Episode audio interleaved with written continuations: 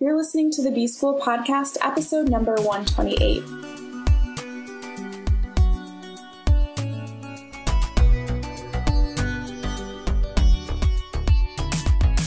Welcome to the B School Podcast. I'm your host, Taylor Elyse Morrison, and I'm sharing my journey of learning, unlearning, and growth in the hopes that you can do the same. This week is a mid year check in, and it's not from a place of should or shame, but really from a place of just curiosity, getting to know ourselves again and seeing if we need to change direction at all. So, yesterday was all about what I've learned, and hopefully, you spent some time reflecting on what you've learned. And today, we're at the point of talking about things we've unlearned. As I was reflecting on this question, there was a big thing that came to mind. It's I'm unlearning the idea of overnight success.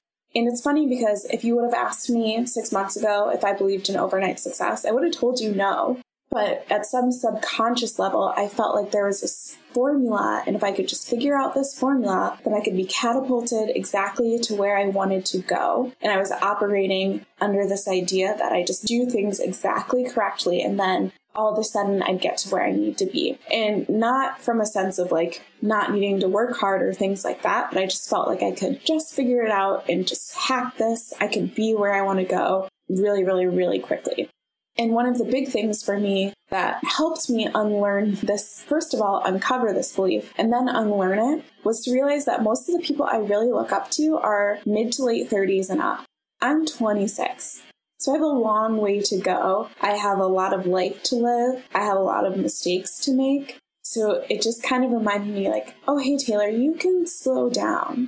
I don't know where you learned this idea of needing to be on a 30 under 30 list or whatever. There's time. And so that was a big unlearning for me. And then as I really started to dive into people that I look up to, just realizing how nonlinear their stories were yes, they had probably been cultivating similar skill sets, but when I listen to stories, there's people who got laid off or people who tried something completely different and then they had a loved one say, Hey, you're actually kind of good at this other thing. Maybe you should test that. And they just did it for fun and then worked at it for eight years. And then now they're at a point where everyone's acknowledging their talent in a certain area. So, yes, sometimes companies take off, but the people that I really admire are people who have this mixture of strategy and stumbling into this life that they love. And so now I'm a lot more focused on that mixture of being strategic and stumbling into things, knowing what I want, mission, vision, values, and making decisions based on is it going to bring me closer to my vision or further away? And really digging into that question. Is it something that maybe it pays a little bit less right now, but it's giving me so much more flexibility so that I can build this other thing? So I have room to stumble into what I want. Yeah, that's one of the major unlearnings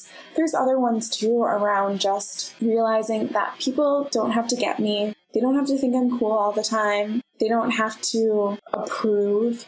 And that one I can't speak a ton to because it's a constant unlearning process, especially as an Enneagram 3. But I'm feeling a lot more comfortable in my decisions, my why behind my decisions. And not that I need to defend myself to anyone, but I feel an integrity with myself for the things that I'm building. I don't feel as much like I'm doing things because this is the way I learned how they should be done. I feel like I'm doing things because, again, it's aligned to my mission, vision, and values. So I really love this question. I hope you spend some time, if not today, then later this week, really digging into what you've unlearned because a lot of times inherent in our intentions for the year or our resolutions, however you build them, are these assumptions these biases, these beliefs about how things should work, the way we've learned that things should work. And so it's really cool at this midpoint in the year to see, oh, I actually can feel a lot of joy and I don't have to be making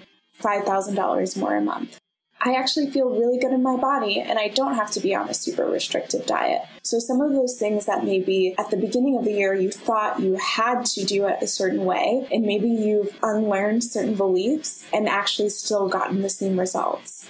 It's cool to see those unlearnings and have a little bit of moment of celebration within it. So, I encourage you to spend some time reflecting on what you've unlearned so far this year, and I'll be back in your earbuds tomorrow.